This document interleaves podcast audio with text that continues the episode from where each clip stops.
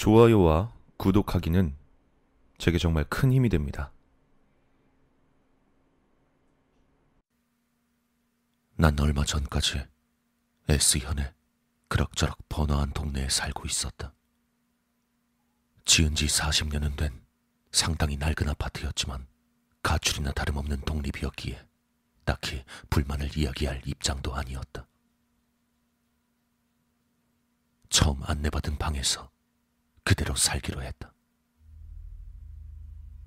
3층짜리 건물에 2층 끝방으로 햇빛도 잘 들고 오래된 아파트 치곤 벽이 두터운지 옆집의 생활 소음 같은 것도 거의 들리지 않았다.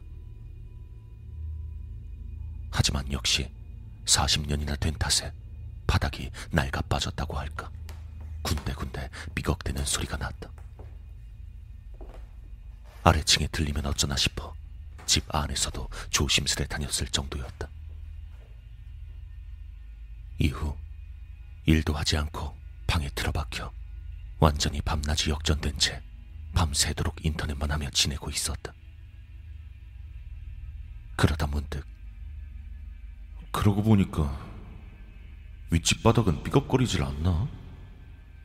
어째 소리가 한 번도 들린 적이 없네. 그런 생각이 들었다.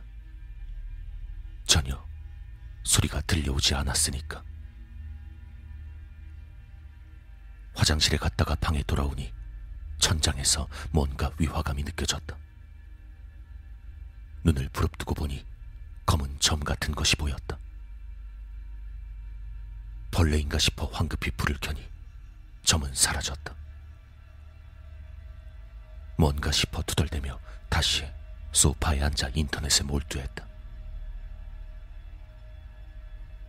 잠시 뒤 목이 뻐근해서 위를 올려다보니 또 천장에 검은 점이 보였다.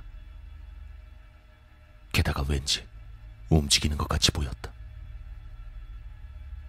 재빨리 바퀴벌레 약을 손에 쥐고 검은 점을 바라봤다. 점은 움직임을 멈췄지만 바라보고 있자니 조금씩 커지고 있는 것처럼 느껴졌다. 불을 켜고 보니 또다시 검은 점은 사라져버렸다. 그런 일이 매일 밤마다 이어졌다. 게다가 날이 갈수록 서서히 검은 점은 커지고 있었다. 이젠 점이라고 하기보다는 천장에 검은 얼룩이 번진 것 같은 모양새였다. 윗집에 사는 사람이 죽어서 시체가 썩은 물이 번지는 건 아닐까 하는 생각도 했었다. 마침 여름이기도 했으니까.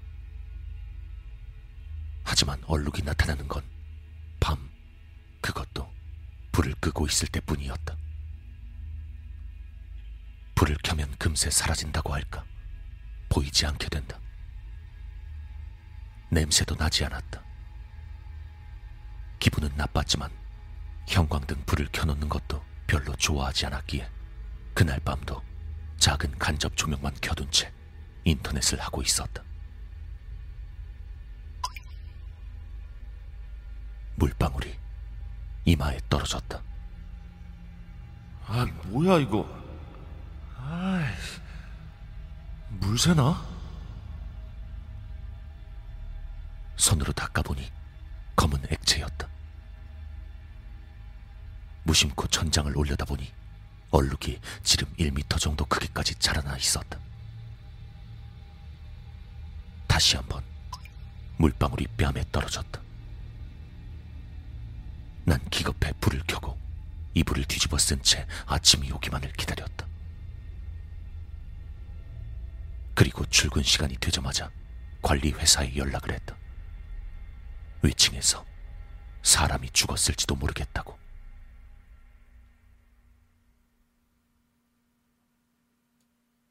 관리 회사 사람들이 급히 내 방으로 찾아왔다. 전화해서 말한 대로 설명을 했지만 역시나 낮이 되니 얼룩은 보이지 않았다. 소파에도 물방울이 떨어지는 것 같은 소리가 들렸었지만 흔적은 남아있지 않았다. 아, 아니, 아니 뭐 악몽을 꿨다던가 뭐 그런 거 아닐까요? 일단 확인은 해야 하니까 같이 윗집으로 올라가 봅시다. 의아하다는 듯한 얼굴의 관리인과 함께 윗집을 찾아가 인터폰을 누르자 그저 평범한 아저씨가 나왔다. 혼자 살고 있는 셀러리맨 같아 보였다. 어쩐지 많이 여윈 모습이었다. 물이 새거나 하진 않냐고 물어봐도 그런 건 없다고 대답하고 실제로 방을 강제로 점검했지만 이상한 것은 없었다. 오히려 이쪽이 싱거워질 만큼 깔끔하게 정리된 방이었다. 관리인은 점점 의심스러운 눈으로 나를 바라보고 있었고 윗집 아저씨는 가만히 나를 바라보고 있었다. 결국 아무것도 해결되지 않았고 며칠 뒤 나는 도망치듯 이사했다. 2년 계약을 해놓고 반년밖에 살지 않은 탓에 위약금을 왕창 내야만 했고 최소한의 집만 빼고는 다 처분할 수밖에 없었다. 지금은 PC방과 친구네 집을 전전하며 살고 있다. 그 이후 어두운 방에 있을 때면 멍하니 천장을 바라보는 버릇이 생겨버렸다.